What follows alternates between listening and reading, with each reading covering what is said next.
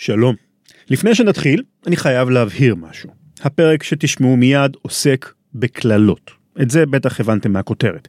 אבל עושים היסטוריה היא תוכנית לכל המשפחה ולכן אני מבטיח לכם עם יד על הלב שבכל הפרק הזה לא תשמעו מילה גסה אחת. איך אני אעשה את זה בפרק שעוסק כולו בקללות? את זה אנחנו עוד נראה. אבל יש יוצא מן הכלל אחד, אחד ויחיד. המילה האחרונה של הפרק, ממש בסוף בסוף בסוף, תהיה קללה. ראו זרתם. רשת עושים היסטוריה. רשת עושים היסטוריה. רשת עושים היסטוריה.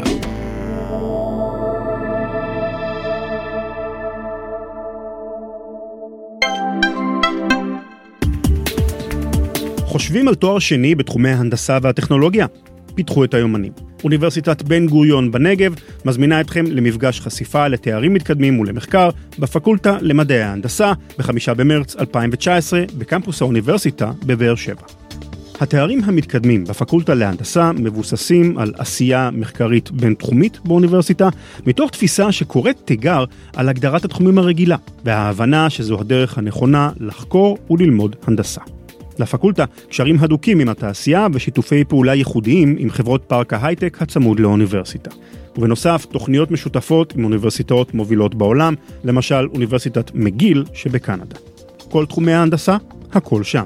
בואו לראות בעצמכם, לפגוש את הסגל ולדבר עם הסטודנטים במפגש החשיפה לתארים מתקדמים ולמחקר בהנדסה, חמישה במרץ 2019.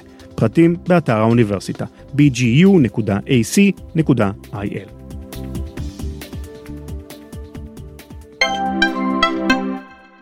שלום וברוכים הבאים לעושים היסטוריה, פרק 266. למה אנחנו מקללים? Tranquility Base here. The Eagle has landed. עושים היסטוריה עם רן לוי.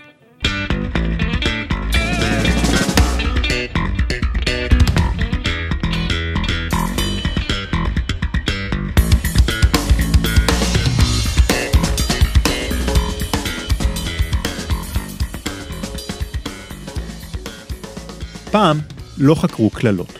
זה לא שאנשים לא קיללו. קללות, ככל הידוע לנו, הן חלק מרפרטואר הדיבור האנושי מאז ומעולם, ולזה עוד נגיע בהמשך.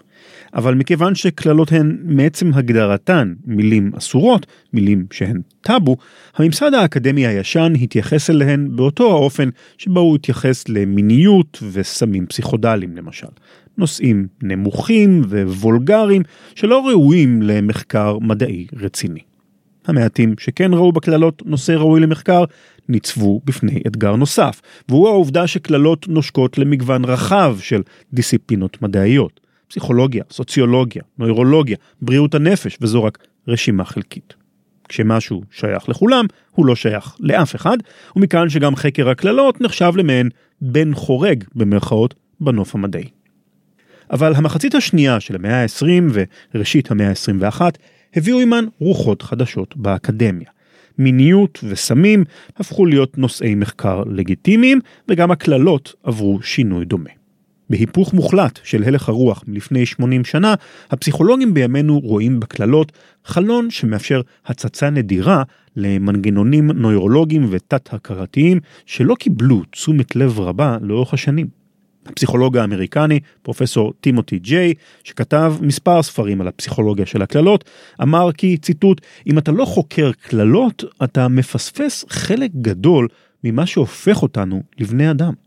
סוף ציטוט. לפני שנפתח את תיבת הפנדורה הזו שנקראת קללות, אולי קודם כל כדאי לשאול מהי בכלל קללה. כי על פניו זו שאלה פשוטה, קללה היא מילה אסורה, מילה שהיא טאבו. כולנו יודעים לזהות קללה כשאנחנו שומעים אותה, אפילו אם אנחנו באופן אישי לא נוטים לקלל הרבה. אבל דווקא המילה הזו, כולנו, במרכאות, היא החלק המאתגר בהגדרה, כי אין דבר כזה באמת כולנו. ההגדרה של מילה אסורה היא במידה רבה תלויה בתרבות, מה שאומר שכולנו בישראל של 2019 היא לא אותו הדבר כמו כולנו של ישראל מלפני 100 שנה למשל. לדוגמה, באחד הפרקים הקודמים של עושים היסטוריה סיפרתי לכם על ההתנגדות בקרב מחדשי השפה העברית למילה עגבנייה, כיוון שהיא לקוחה מהמילה לאגוב, במובן של פרי התשוקה. לפני מאה שנים, לאגוב הייתה מילה גסה, אבל היום היא נחשבת ללשון גבוהה, מילה נקייה במרכאות, שיותר סביר להניח שנשמע אותה מיונית לוי בחדשות של שמונה בערב, מאשר במוסך. זאת ועוד, קללה היא יותר מאשר התוכן המילולי של המילה, אלא גם הצליל שלה, המרקם, הטון, הקצב. כשפולי מהגשש החיוור מתלונן ששייקה וגברי הכניסו לו את כל האלמנט במערכון המוסך, אנחנו מבינים מיד באיזה אלמנט מדובר ולאיפה בדיוק הכניסו אותו, למרות שעל פניו לא נאמרה במערכון אף מילה גסה. ובכל זאת אפשר למצוא מוטיבים אוניברסליים בקללות. ראשית, בכל שפה שאי פעם דוברה בכדור הארץ היו קללות ללא יוצא מן הכלל. שנית, כמעט בכל התרבויות ובכל הזמנים, קללות היו קשורות בקשר הדוק למספר נושאים ספציפיים. מין, תחושות גועל, בדרך כלל מהפרשות גוף, חלוקות אתניות ומגדריות, וכמובן דת. למעשה, המילה האנגלית profanity, קללה, היא צירוף של מילים הלטיניות פרו, לפני, ופאנום, מקדש. דהיינו, דברים שאפשר לומר אותם רק מחוץ למקום קדוש. האוניברסליות הזו מרמזת על כך שקללות מבוססות על מנגנונים עמוקים ובסיסיים מאוד במוח האנושי, או במילים אחרות, כפי שאומר טימותי ג'יי, הן חלק בלתי נפרד ממה שהופך אותנו לבני אדם.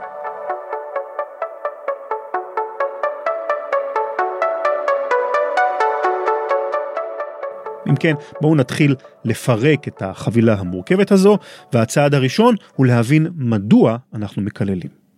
הסיבה הראשונה והמובנת מאליה היא כדי להעליב או לפגוע במי שאנחנו מקללים אותו, אבל אולי תופתעו לגלות שזו אינה הסיבה העיקרית כלל וכלל. רוב הזמן, כשני שליש מהקללות שאנחנו פולטים ביום ממוצע, אנחנו מקללים מסיבות הרבה יותר מעשיות ובנאליות. הנוירולוג והסופר סטיבן פינקר הגדיר עוד שלוש סיבות שבגללן אנשים מקללים. הסיבה הראשונה היא כדי להדגיש משהו שאנחנו אומרים, למשוך אליו תשומת לב ולהביע עליו דעה, ולא תמיד דעה שלילית. למשל, אחי, הייתי בסופר וקניתי עגבנייה משהו בת של יצרנית. מדוע אנחנו מרגישים צורך אז להמציא לעגבנייה שורשים משפחתיים מפוקפקים כדי להלל אותה? מכיוון שביחס למילים אחרות, קללות נושאות עימן אלמנט רגשי חזק ומודגש מאוד. בנג'מין ברגן, פרופסור למדעי המוח באוניברסיטת סן דייגו בקליפורניה, הגדיר זאת כך, ציטוט: השפה שבה אנחנו משתמשים כדי להעביר רעיונות בזמן ובמרחב היא בעלת רוחב פס מוגבל. אנחנו נעזרים בה כדי להעביר עובדות, אבל גם כדי להעביר מידע רגשי. לקללות יש את המטען הרגשי החזק ביותר. סוף ציטוט. במילים אחרות, במקום לבזבז במרכאות שלוש דקות בתיאור מפורט של טעמה המתוק של העגבנייה, המרקם המשובח שלה ואיזו תחושה נפלאה היא משאירה כשהיא מחליקה במורד הגרון, אתה פשוט מעליב את אמא שלה וכולם מבינים למה אתה מתכוון. באותו האופן, נשתמש בקללות גם כדי להעביר רגשות אחרים, תסכול, כעס, הפתעה וכדומה. סיבה נוספת שבגללה אנחנו מקללים היא כסימן לידידות וחברות לא פורמלית עם מי שאנחנו משוחחים איתו. מבחינת אנחנו חברים כל כך טובים שאני אפילו מרגיש בנוח לרמוז שאימא שלך עוסקת במקצוע העתיק בעולם. העובדה הזו שיחקה לטובתו של דונלד טראמפ, למשל, שבמהלך מסע הבחירות שלו נחשף סרטון שבו הוא מספר כמה הוא אוהב לתפוס חתולים של דוגמניות. מתנגדי טראמפ ראו בשפה הגסה שלו עדות לאישיות בעייתית, אבל בקרב תומכיו של טראמפ, הגסות הזו נתפסה דווקא כביטוי לכנות ולאמינות שלו, מישהו שלא מפחד ללכלך את הידיים ולדבר בשפת פשוטי העם. במובן הזה, לקללות יש תפקיד חברתי חשוב. מחקרים שנערכו במקומות עבודה הראו בבירור שקבוצות שבהן העובדים מרגישים בנוח לקלל אחד בנוכחות השני, עובדות טוב יותר, ורמת האמון בין החברים בקבוצה גבוהה יותר מאשר בקבוצות שבהם הקשרים החברתיים הם פורמליים ונוקשים יותר, והעובדים צריכים לחשוב פעמיים על כל מילה שהם מוציאים מהפה. אגב, התפיסה הזו היא לא שוויונית בין גברים ונשים. מחקרים מראים שגבר שמקלל ייתפס כגברי ומצ'ואיסטי יותר, בעוד שנשים נתפסות כמקללות מתוך סערת רגשות ועיבוד שליטה, ולכן הן מתקבלות לרוב באופן שלילי יותר. הסיבה השלישית שבגללה אנחנו מקללים היא בתגובה לכאב, כמו למשל אחרי שנכנסת עם הראש במשקוף או דרכת ברגליים יחפות על קוביית לגו שהשאירו הילדים בסלון. למעשה, עצם קיומה של חברת הצעצועים לגו והעובדה שהחברה מצליחה ומשגשגת למרות שמיליוני הורים מקללים אותה, את המייסד שלה ואת העץ המשפחתי שלו בכל לילה, היא העדות המוחשית ביותר לכך שקללות הן בסך הכל מילים ולא לחשים מטאפיזיים שמתגשמים במציאות.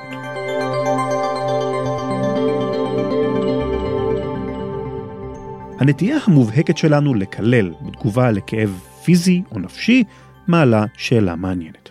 כאב, וזו עובדה ידועה, הוא לא עניין אבסולוטי, אלא תלוי מאוד באיך אנחנו תופסים אותו באותו הרגע, בהתאם לנסיבות חיצוניות ולמבנה האישיות שלנו.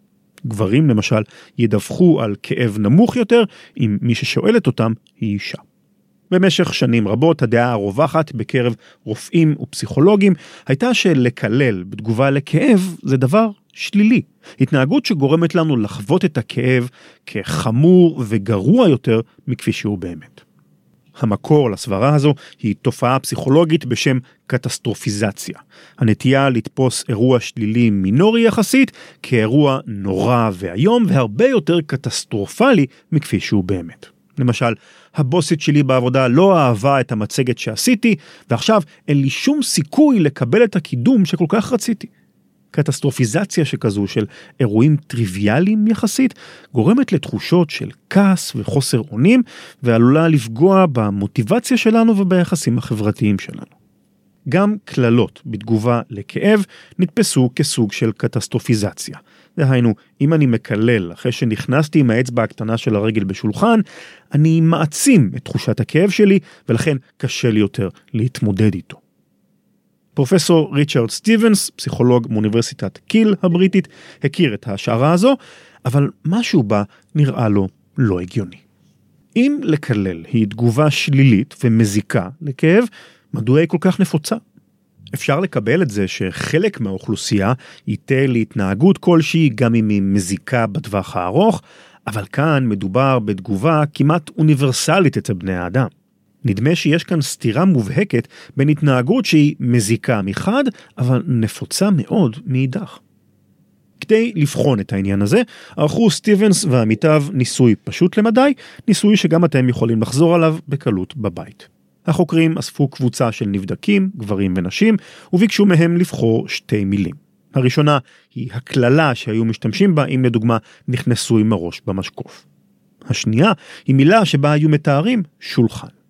לאחר מכן הציבו בפני הנבדקים דלי מלא במי קרח קפואים וביקשו מהם להכניס את הידיים לדלי ולהחזיק אותן שם כמה זמן שרק יצליחו.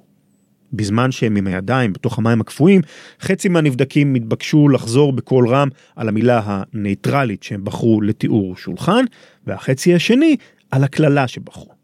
אם השערת הקטסטרופליות נכונה, אז הנבדקים שמקללים אמורים להרגיש יותר מסכנים ויותר כואבים ביחס ללא מקללים, ומכאן שהם צפויים להחזיק מעמד פחות זמן עם הידיים בתוך הדלי. תוצאות הניסוי היו חד משמעיות. הנבדקים המקללים החזיקו את הידיים במי הקרח בממוצע 40 שניות יותר מאלה שלא קיללו. זאת אומרת, לא רק שלקלל לא גורם לך לחוות כאב בצורה חמורה יותר, אלא להפך, קללות מפחיתות את תחושת הכאב. מה פשר התופעה?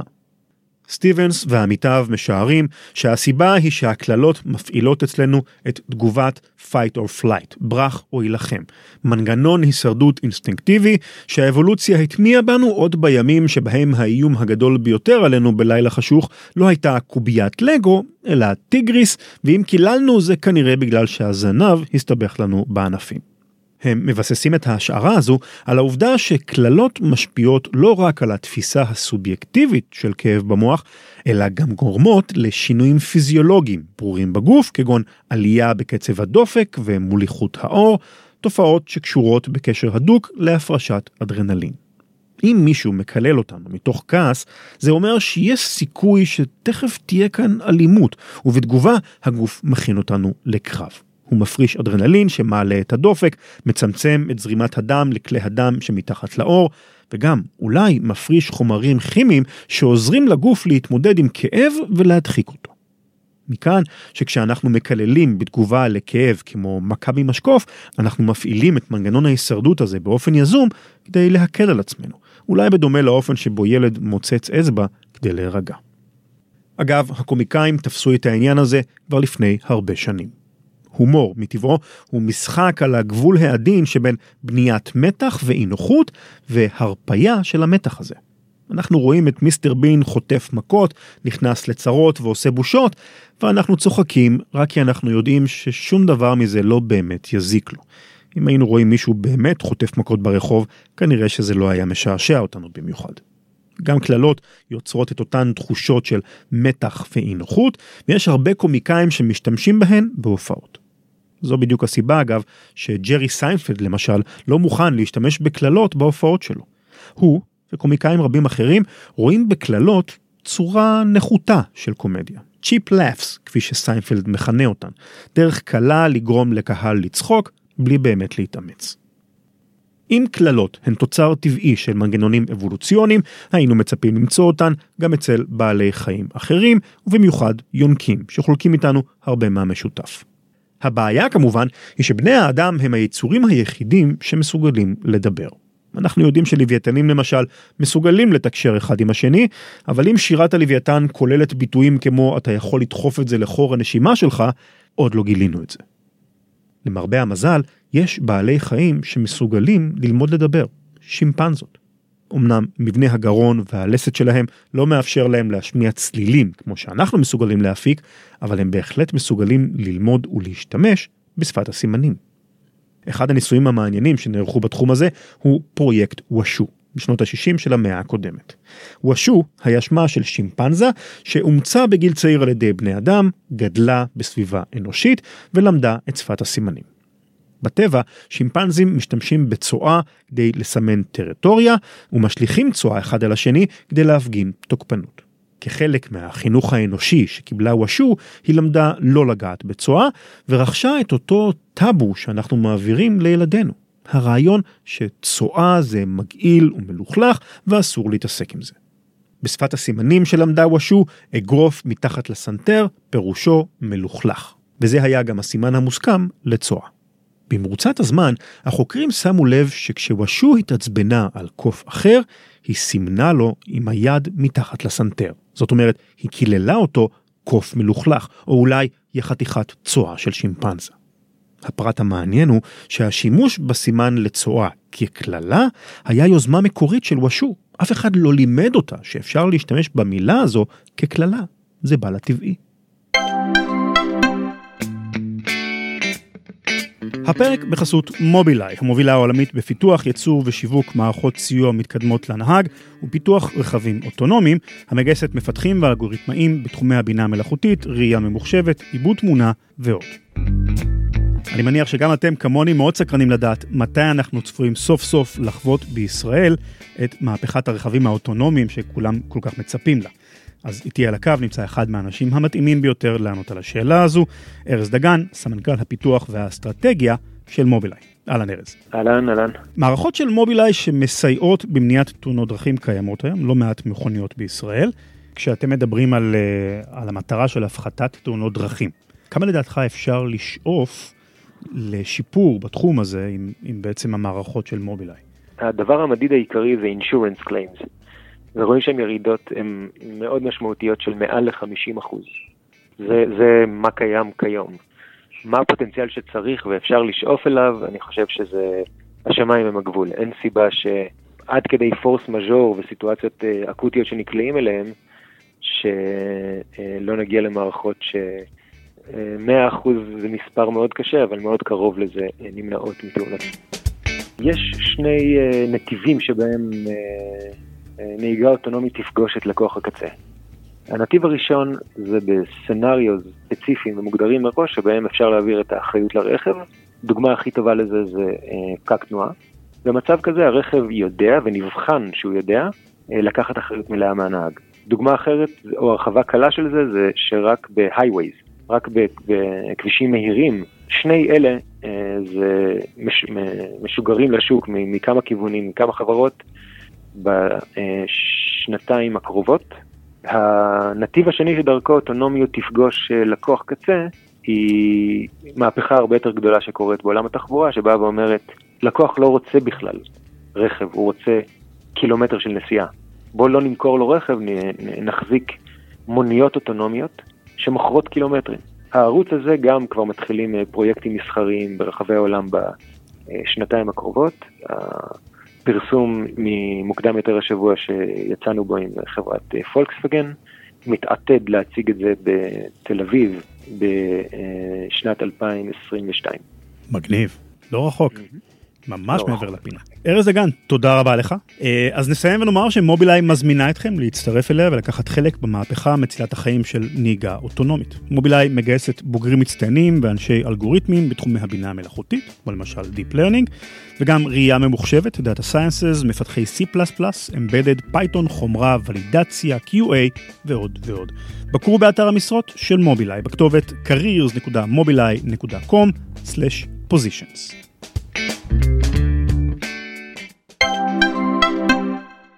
אם קללות הן תוצר של תהליכים אבולוציוניים וקיימות אצל כל בני האדם, השאלה המתבקשת היא היכן הן נמצאות במוח. זה יותר מאשר רק שאלה מסקרנת, יש לה גם השלכות רפואיות ברורות. ישנן תסמונות נוירולוגיות שקללות משחקות בהן תפקיד משמעותי. הלוקים בתסמונת טורט למשל מפגינים מגוון רחב של טיקים גופניים וקוליים, ואצל חלק מהלוקים בתסמונת, כ-8 עד 30 אחוזים מהם, הטיקים האלה לובשים צורה של קללות בלתי נשלטות. רבים מהחולים מגדירים את הביטוי הספציפי הזה של התסמונת כקשה והמשפיל ביותר שלה מבחינה חברתית. לחוקרים במאות הקודמות היו רק מעט כלים לחקור את המורכבות האדירה של המוח, אבל כבר אז היו חוקרים שהבחינו שקללות שונות מדיבור רגיל. למשל, אחד המקרים המפורסמים במאה ה-19 הוא של אדם שלקה בשבץ מוחי ואיבד את יכולת הדיבור שלו. הוא לא יכל לומר מילים ולא יכל לקרוא לאנשים בשמות, אבל היכולת לקלל נותרה תקינה. המקרה הזה היה אפילו עוד יותר טרגי, כיוון שהבחור המסכן היה כומר. חולי אלצהיימר רבים מאבדים בהדרגה את יכולת הדיבור, אבל שומרים על היכולת לקלל. מקרים אלה ואחרים מרמזים על כך שדיבור רגיל וקללות נעשים בשני מסלולים שונים במוח האנושי. שני מנגנונים מוחיים שחולקים ביניהם את אותו האיבר בגוף, הפה ומערכת הדיבור, אבל מפעילים אותו בצורה עצמאית ונפרדת, כל אחד לצרכיו. ליתר דיוק, עושה רושם שדיבור רגיל מעובד בעונה השמאלית של המוח, בעוד שקללות מגיעות מהעונה הימנית, ובפרט מהאזורים העמוקים והעתיקים ביותר במוח שלנו, אזורים שקשורים לתגובות רגשיות, לפחדים וחרדות. עובדה שמתיישבת עם המטען הרגשי הגדול שיש לקללות ביחס למילים רגילות. זאת ועוד, עושה רושם שעיבוד של קללות במוח נעשה בצורה בלתי רצונית. יש ניסוי פסיכולוגי פשוט שמראה זאת בצורה יפה. מראים לאנשים רשימה של מילים, המילה צהוב כתובה בטקסט צהוב, ירוק בצבע ירוק ואדום בצבע אדום וכדומה, ומבקשים מהם לקרוא אותן בקול רם. כל אחד עושה את זה בקלות. עכשיו מערבבים את הצבעים. המילה צהוב תהיה כתובה באדום, המילה אדום תהיה כתובה בצבע כחול. כעת, כשמבקשים מהנבדקים לקרוא את המילים בקול רם, זה הרבה יותר קשה. הם מתבלבלים ומגמגמים. למה? כיוון שהחלק במוח שמבין את תוכן המילה והחלק במוח שמזהה את הצבע של הטקסט הם שני חלקים נפרדים שעובדים במקביל והם מושכים כל אחד לכיוון שלו. כעת, אם נחליף את המילים צהוב, ירוק ואדום בקללות, ושוב נבקש מהקוראים לומר באיזה צבע כתובה כל קללה, זה עדיין ייקח להם יותר זמן מאשר במקרה הראשון. עדות לכך שאנחנו לא מסוגלים לכבות, במרכאות, באופן רצוני, את החלק במוח שמפענח מילה כקללה. מאידך, ברור שבכל זאת יש לנו מידה מסוימת של שליטה על מנגנון הקללות, שהרי רובנו מסוגלים להתאפק ולא לקלל בסיטואציות חברתיות רגישות.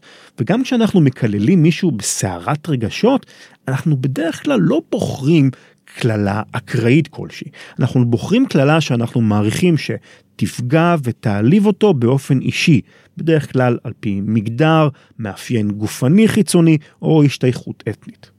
מידת השליטה שיש לנו על הרצון לקלל תלויה במידה רבה במבנה האישיות שלנו.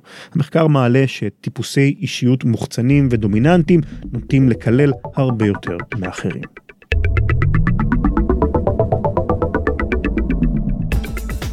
ממה שסיפרתי לכם עד עכשיו, ברור שקשה מאוד למנוע מבני אדם לקלל. העובדה הזו לא מנעה מכמעט כל תרבות אנושית, בהווה ובעבר, לנסות ולצנזר במידה מסוימת את השימוש בקללות וביטויים אסורים. למעשה, שליטה בשפה היא סממן מובהק של עוצמה וסמכות, ואם אתה רוצה לדעת מי באמת מחזיק את המושכות בחברה כלשהי, אחת הדרכים הבדוקות היא לבדוק מי מגדיר מהי מילה אסורה באותה החברה. האם זו התקשורת, אנשי הדת, בית המשפט או הממשלה. ומה קורה כשאנחנו כן מנסים לצנזר באינטנסיביות מילים אסורות? ובכן, אחת התופעות המעניינות מהבחינה הזו היא השפה הרוסית. הרוסית ידועה כשפה עשירה ומתוחכמת מאוד. רק לשם השוואה, מילון רוסי מקיף יכיל כ-150 אלף מילים, לעומת 30 עד 50 אלף מילים בסך הכל בעברית.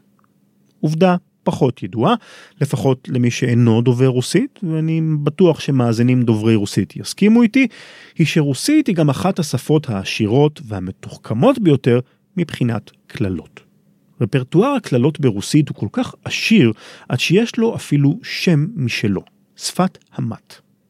לשפת המט יש ארבעה עמודי תווך בסיסיים. ארבע קללות בסיסיות שדוברי רוסית יכולים להוסיף להן הטיות, תחיליות וסופיות כדי ליצור מהן עושר נפלא של אלפי קללות. מהן אותן ארבע מילים? אז כפי שהבטחתי בפתיח, אני לא אומר קללות בפרק, חוץ מהמילה האחרונה בפרק, שכאמור היא תהיה קללה. אם אתם ממש סקרנים, אני מזמין אתכם לבקר במחלקת ה-IT של חברת הייטק טיפוסית, להיכנס לחדר השרתים ולשלוף משם כבל אחד באקראי. 30 שניות אחר כך תהיו הרבה יותר משכילים בעניין הזה. שפת המט הרוסית היא יותר מאשר אוסף של קללות. היא סוג של מוסד בתרבות הרוסית, במיוחד בחברות בעלות נטייה גברית מובהקת כמו יחידות צבאיות ומפעלי תעשייה. שורשיה של שפת המט נעוצים בעבר הרחוק, בימי הביניים, אולי אפילו קודם לכן, ואפילו מקורה של המילה מט לא ידוע בוודאות.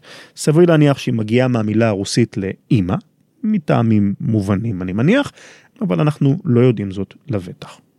רוסיה לא ידועה בלשון המעטה כמדינה עם מסורת של ליברליזם ושמירה על חופש הביטוי, וגם שפת המט הייתה מאז ומתמיד על הכוונת של גופי השלטון. מהצארים ועד הקומוניסטים, כולם ניסו לצנזר את שפת המט ולמנוע מהציבור להשתמש בה בספרים, בהצגות, כלי תקשורת וכדומה. בשנים האחרונות המגמה הזו אפילו החריפה עוד יותר, כיוון שהחופש לקלל נתפס אצל השמרנים כעוד סממן לתרבות המערבית הקלוקלת, שחותרת תחת התרבות הרוסית האותנטית, בדומה לסממנים מערביים אחרים כמו זכויות להומוסקסואלים וחופש העיתונות. הנשיא פוטין למשל חתם ב-2014 על צו נשיאותי שאוסר על השמעת קללות בתיאטראות ובסרטים. אבל זה לא עובד. בדיחה רוסית מפורסמת מהתקופה הקומוניסטית מספרת על מפקח שהגיע לבחון את ביצועיו של מפעל מסוים. הבדיקה עברה בציונים גבוהים, פרט להערה אחת. הפועלים, התלונן הפקח, מנבלים את הפה יותר מדי. הנהלת המפעל לקחה את ההערה ברצינות ואסרה על הפועלים לקלל. בביקורת הבאה, הביצועים של המפעל היו גרועים מאוד. למה? כי כל השמות של כלי העבודה היו בשפת המט, ובלעדיה הפועלים לא הצליחו להבין אחד את השני. שפת המט היא חלק כל כך אינטגרלי מהתרבות הרוסית, שמה שלא מנסים השמרנים לעשות, לא מצליח להם. פושקין, דוסטויבסקי, צ'כוב, כל הסופרים הגדולים של הרוסית שילבו אותה ביצירותיהם. אפילו פוטין נתפס במצלמות מקלל בשפת המט. ההפך הוא הנכון. כל הסימנים מראים ששפת המט רק הולכת ותופסת אחיזה בציבור הרחב, גם מחוץ לשכבות נמוכות באוכלוסייה, בצבא וכדומה. לשפת המט יש תכונה מרתקת נוספת שקשורה גם היא בצנזורה. כפי שציינתי קודם, רוב הקללות בשפות השונות בעולם מגיעות מביטויים שקשורים למין, לדת והפרשות גוף שונות. שפת המט לעומת זאת היא מקרה ייחודי. היא מבוססת באופן מובהק על מין בלבד. יש בה קללות שקשורות גם לדת ולהפרשות, אבל הן מיעוט מבוטל לעומת קללות שמבוססות על אברי מין ואקטים מיניים. מדוע? אחת התיאוריות המובילות היא הטאבו העתיק שקיים בחברה הרוסית לגבי עיסוק במין ובהפרשות גופניות. הסקסולוג הרוסי איגור קון הסביר את הטאבו הזה במילים הבאות, ציטוט ראשית, הפער שבין התרבות הגבוהה והרשמית והתרבות הנמוכה היומיומית של האנשים הפשוטים היה גדול בהרבה ברוסיה מאשר במערב. התרבות הגבוהה הרשמית אומצה על ידי הכנסייה הנוצרית והייתה אנטי סקסואלית במהותה, בעוד שהתרבות הנמוכה של פשוטי העם הייתה חיובית יותר כלפי מיניות בדומה לכלל התרבויות האירופאיות בימי הביניים. שנית, אומנות אירוטית מורכבת הופיעה ונתקבלה בציבור הרוסי הרבה יותר מאוחר מאשר במערב. סוף ציטוט. קון מצביע כאן על מסורת בת מאות שנים של טאבו והדחקה של עיסוק במיניות. ומה התוצאה של ההדחקה והצנזורה הקפדנית הזו? שפת קללות עשירה, מורכבת ומשוכללת מאין כמותה, שעוסקת כמעט כולה במיניות.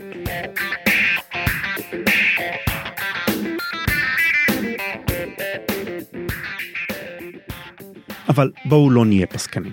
נכון שקשה ואולי אפילו בלתי אפשרי לצנזר את שפת היומיום, אבל יש מקום אחד שאולי כן אפשר להכיל עליו צנזורה מעשית יותר, האינטרנט. שהרי המידע שעובר באינטרנט נתון כל הזמן לפיקוח ומניפולציה של תוכנות משוכללות שאף פעם לא מתעייפות, מתייאשות או מעלימות עין. ואכן, כמעט מהרגע שנכנסה רשת האינטרנט לחיינו, הופיעו גם הפילטרים שמצנזרים מילים גסות. הבעיה המסורתית של הפילטרים האלה היא שהם בדרך כלל לא מספיק מתוחכמים בכדי להתמודד עם המורכבות העשירה של השפה האנושית. אחת הדוגמאות המפורסמות היא סיפורה של העיירה הבריטית סקנת'ורפ. סקנת'ורפ היא עיירה קטנה, אפורה ומשעממת למדי, שמכילה ריכוז גבוה במיוחד של מפעלים לייצור פלדה, וריכוז נמוך במיוחד של כל דבר שקשור בכיף. סקנת'ורפ הגיע לכותרות העיתונים פעמיים. פעם אחת ב-2013 כשזכתה בתואר המפוקפק המקום הכי פחות רומנטי באנגליה, ופעם אחת ב-1996 כשתוכנת סינון הקללות של ספקית שירותי האינטרנט AOL החליטה למנוע מתושבי העיירה לפתוח חשבונות אימייל בשירות. הסיבה? המילה הגסה שמסתתרת בתוך שמה של סקנת'רופ, ארבע אותיות שהן ביטוי סלנג לאיבר המין הנשי. AOL מיהרה להתנצל בפני התושבים שנאלצו לשנות באופן זמני את שם העיירה שלהם לסקונטרופ עם O במקום U. אותו הסיפור התרחש אין ספור פעמים בהיסטוריה של האינטרנט. המגזין הקנדי ביבר, על שמו של הבונה, החיה שהיא עבור הקנדים מה שהמנורה בעלת שבעת הקנים היא עבורנו הישראלים, נאלץ להחליף את שמו לפני מספר שנים ל-Canada's History, כיוון שביבר הוא גם כינוי רומז לאיבר מין, ותוכנות סינון באינטרנט היו מונעות מהגולשים להגיע אליו. אתר אמריקני לכל המשפחה חגג ב-2008 את זכייתו במדליה אולימפית של האצן טייסון הומוסקסואל, או בשמו המוכר יותר והלא מפולטר, טייסון גיי. הגדיל לעשות מוזיאון ההיסטוריה הבריטי הורנימן, שאפילו תוכנת המיילים שלו עצמו החליטה לחסום את עצמה. אלו רק דוגמאות ספורות כמובן מתוך מגוון כמעט אינסופי של טעויות וחסימות יתר שגויות של פילטרים לא חכמים. אבל זה לא אומר שתוכנות סינון קללות תמיד יהיו טיפשות ולא יוצלחות.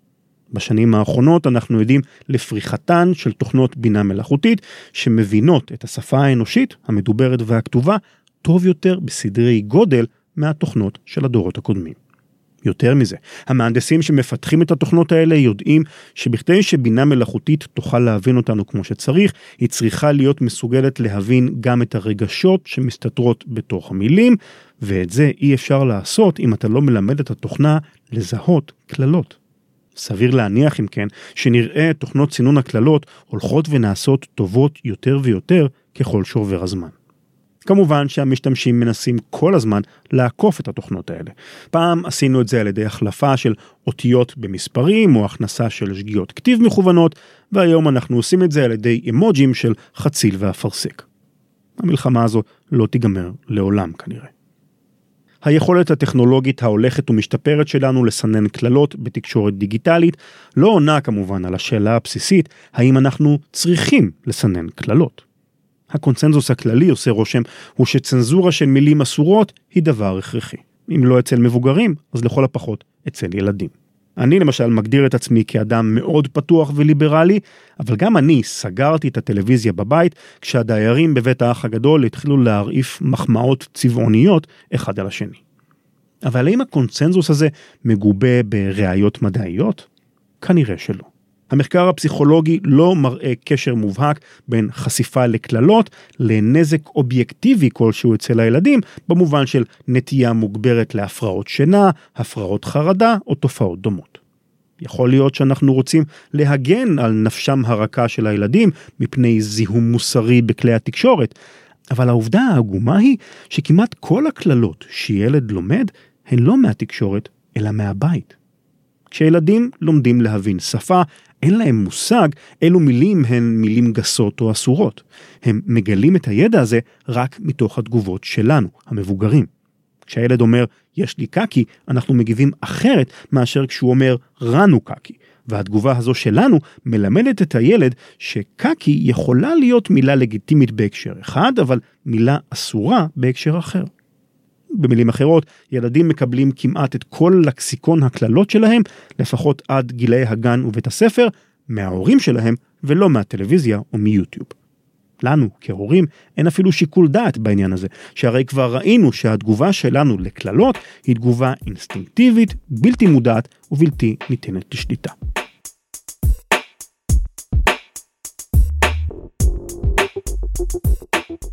אז מה המסקנה? אולי כדאי להרים ידיים, להתייאש ולתת לבובספוג ודרדה סבא לנבל את הפה חופשי בשעה 4 אחרי הצהריים. אם תשאלו אותי, אני חושב שלא.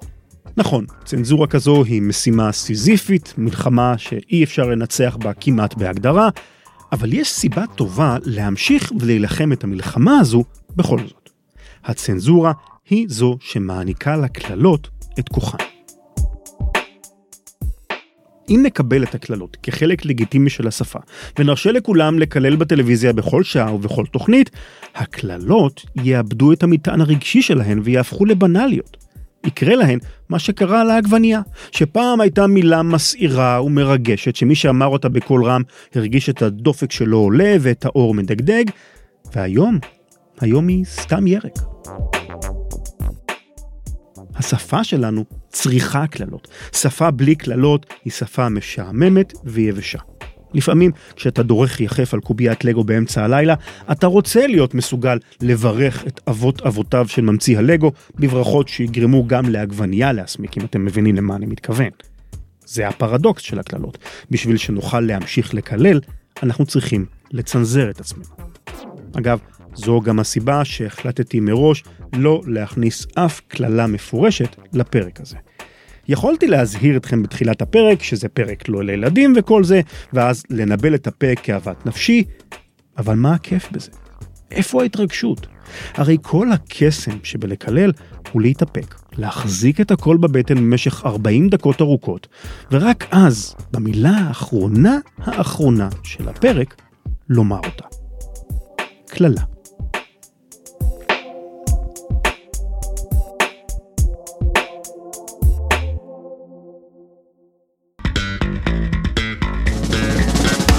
זהו, עד כאן. מיד נמשיך אל תשובותיכם לשאלת עושים היסטוריה ושאלה חדשה, מה חדש ברשת שלנו ועוד, אבל ראשית, כתמיד, חסות.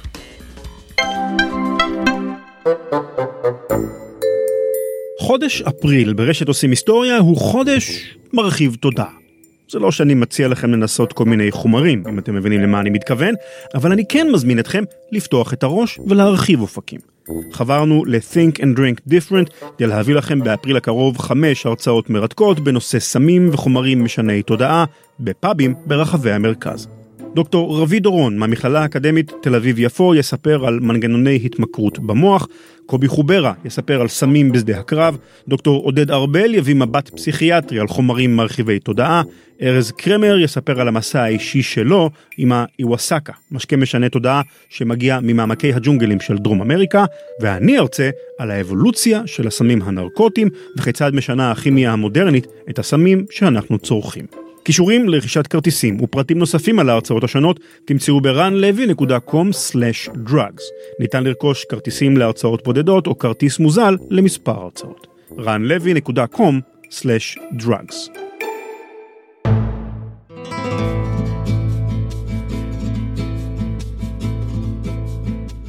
אובריגדו. זה תודה רבה בפורטוגזית. הייתי בפורטוגל כמה ימים, אבל זו המילה היחידה שאני זוכר, כי תכלס הייתי די שיכור רוב הזמן.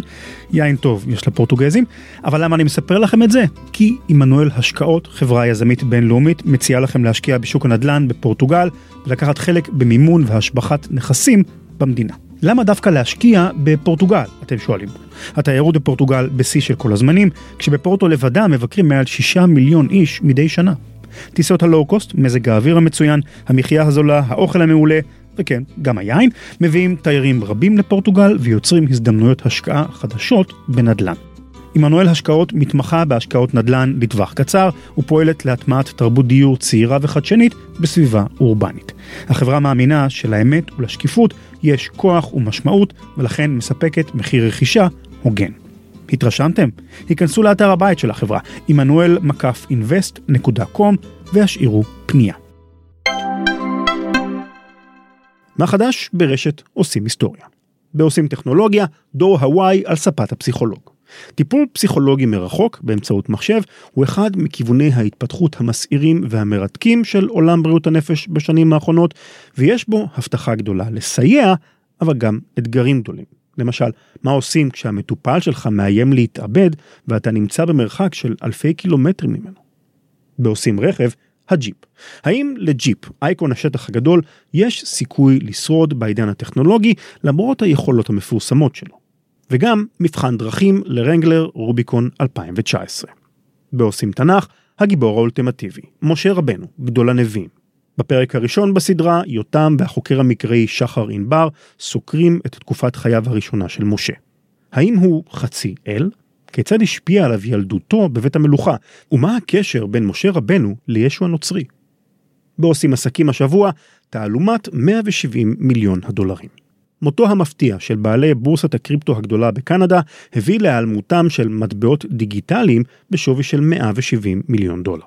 חגי גולן מארח את תומר רביד, מנכ"ל חברת בלוטטקס, אודות הפרשייה המשונה והמפוקפקת הזו. בעושים שיחה, שמעון פרנס מארח את כתב הפלילים המיתולוגי בוקי נאה על זנות ופשיעה, מה מושך אותו לעולם הזה ואיך הפכו אנשי העולם התחתון לסלבריטאים של ימינו. ולבסוף, התשובה עם דורון פישלר עם השאלה הכל כך פשוטה לכאורה, למה מיקרוגל לא מקרר? במיקרוגל אפשר לחמם פיצה בדקה, למה אין מיקרוגל שיכול לקרר באותה המהירות? ואיך השאלה הפשוטה והתמימה הזאת מובילה ישירות לסוף היקום? אין מה להגיד, פרק סוף. כפי שסיפרתי לכם בפרק הקודם, באוקטובר הקרוב, 2019, למי שמקשיב לנו בעתיד הרחוק, אדריך טיול מיוחד ליפן. 12 יום של מסע מרתק בטוקיו, הירושימה וקיוטו, בין מכונות מזון משונות ברחוב, מסעדות סושי ומקדשים קסומים. רוצים להצטרף אליי? בקרו ב-bit.ly/runjapan לפרטים נוספים והרשמה. bit.ly/runjapan. יש לי הרבה דברים מעניינים לספר לכם על יפן, על ההיסטוריה שלה, על הטכנולוגיה מאחורי הרכבות המהירות ועל הכורים הגרעיניים שלה. 12 יום של עושים היסטוריה אם תרצו. שוב bit.ly/runjapan וכמובן שתמצאו קישור לדף הזה גם בפוסט של הפרק הזה באתר שלנו ranlevy.com ותוכלו לפנות אליי לשאלות בכתובת run את ranlevy.com. בפרק הקודם שאלתי אתכם מה הדבר שעשיתם, יצרתם או השגתם שאתם הכי גאים בו. צבר דולב סיפר שהצליח לכתוב תזה ולבנות רשת למידה עמוקה, בינה מלאכותית, שעובדת ומגיעה לתוצאות מאוד יפות. צבר יופי של הישג, ואני לא מתכוון לבינה מלאכותית, זה נחמד, אבל הצלחת לסיים את התזה, יש לי הרבה חברים שהתייאשו באמצע. עופר זליג כתב, קיבלתי דוח שגרתי על אי עצירה בעצור, אבל באותה התקופה למדתי משפטים, וספציפית סדר דין פלילי ודיני ראיות. לא הסכמתי עם הקביעה והיה לי גם בסיס להראות זאת. החלטתי ללכת למשפט, לנהל הוכחות, לייצג את עצמי, מתוך הנחה שכנראה לא אפסיד, וגם אם אפסיד, לא יכול להיות גרוע מדי. למרות שהתובע ניסה כמה טריקים, הצלחתי להתנגד להם וזוכיתי במשפט. עופר, הגשמת פה חלום של הרבה אנשים, אני בטוח. נעמי פורט כתבה, בגיל 61 רצתי לראשונה חמישה קילומטרים. נעמי, מדהים, כל הכבוד. אסף פרכטל סיפר, בגיל 17 בערך היה לי אופנוע ימאה 50 סמ"ק, זה היה לפני 20 שנה, נהניתי ממנו מאוד בערך שנה, ואז בוקר אחד ירדתי לחנייה וגיליתי שגנבו לי חצי אופנוע. את הכידון, את מיכל הדלק ועוד ועוד. גנבו בצורה ברוטלית, חתכו לי את כל החוטים שהיו מחוברים למנוע. חיפשתי אופנוע דומה שעבר תאונה והושבת, מצאתי אחד כזה, קניתי אותו, ובמשך חודש הרכבתי מחדש את האופנוע האהוב שלי, בלי ספרים או גוגל שיכול לעזור, מין סוג של הנדסה הפוכה. וזה עבד. בסוף התהליך האופנוע עבד, וחזרתי לרכב עליו למשך כמה חודשים, עד שבוקר אחד גיליתי שגנבו את כולו. אסף, איזה אנטי קליימקס בסוף, הרגת אותנו. ואחרונה חביבה, אדווה לנצמן שכתבה, כמאמנת שחייה לשעבר ומחנכת ומורה, גידלתי דורות של ילדים שהיום חלקם כבר נשואים והורים, וחלקם ביחידות מובחרות בצבא, והם מעידים על עצמם שהרבה בזכותי. היכולת שלהם להתמודד עם קשיים ואתגרים, הכישורים שלהם, בזכות ההתעקשות שלי וההכלה. אני כל כך גאה בהם, והיא מוסיפה בסוגריים, וגם בעצמי. ואני אוסיף, בצדק. תודה רבה לכל מי שהשיב על השאלה. והשאלה על הפרק הזה היא, מתי הייתה הפעם האחרונה שקיללתם מישהו? ככה, קללות רציניות, כמו שצריך. אתם לא צריכים לכתוב לי בדיוק מה איחלתם לו, אבל מה היו הנסיבות? הפעם האחרונה שקיללתי מישהו באמת ברצינות הייתה לפני די הרבה זמן, כשהמחשב שלי חטף וירוס שגרם לו לכבות את עצמו כל 60 שניות. תדמיינו לעצמכם איך זה לנסות לפתור תקלה ולהבין מה לא בסדר במחשב כשיש לך כל פעם רק 60 שניות לפני שהוא נחבא. זה לקח לי כמה שעות טובות של עצבים, וכל הזמן הזה קיללתי את אבי אבי אבי אמו של מי שכתב את הווירוס הזה. אגב, אחרי כמה שנים, כשכתבתי את אחד הספרים שלי, פגשתי אותו, אונליין, לא במציאות, וראיינתי אותו על הווירוס הזה. דווקא בחור נחמד. מתי הייתה הפעם האחרונה שאתם קיללתם מישהו? ספרו לנו בקבוצת הפייסבוק ואת דף הפייסבוק של עושים היסטוריה. כתמיד, אם אתם אוהבים את עושים היסטוריה ומעוניינים לתמוך בה, אתם מוזמנים לרכוש מספריי שבאתר. אין בהם הרבה קללות, אבל תמצאו בהם הרבה סיפורים מעניינים מההיסטוריה של הווירוסים למחשב, מכונות בלתי אפשריות של תנועה מתמדת, וכל מה שצריך כדי להרגיש חכמים, ואם ממש תתעקשו אז אני מוכן להכניס איזו קללה עסיסית בהקדשה האישית שאני רושם בדף הפתיחה. כל הספרים זמינים בחנות שבאתר. עזרו לנו להביא מפרסמים. רשת עושים היסטוריה מכילה 12 פודקאסטים מרתקים במגוון תחומים עם מאות אלפי מאזינים נאמנים ואוהדים. אתם מכירים אותם היטב אני חושב. הסיוע שלכם בהבאת מפרסמים לתוכניות מאפשר לנו להמשיך ולהפיק את התכנים העמוקים והאיכותיים שאנחנו מוציאים כאן בכל יום. ספרו למפרסמים פוטנציאליים על רשת עושים היסטוריה והציעו להם ליצור עימי קשר לפרטים נוספים. רן את ranlevy.com עושים היסטוריה הם דניאל זיסמן, דור קומט החתום, ואיתמר סוויסה בהפקה, אביב שם טוב הנפטר. הוא מנהל המכירות, שרה סילבצקי היא גם מנהלת הקהילות, גם מנהלת את סיפור משפחתי, גם מנהלת את ספיקרס וגם אאוץ'. דני תימור הוא ואני, רן לוי, כותב ומגיש, נפרד מכם בברכת לכו. אנחנו נשתמע בעוד שבועיים. להתראות. In this house, we obey the laws of thermodynamics.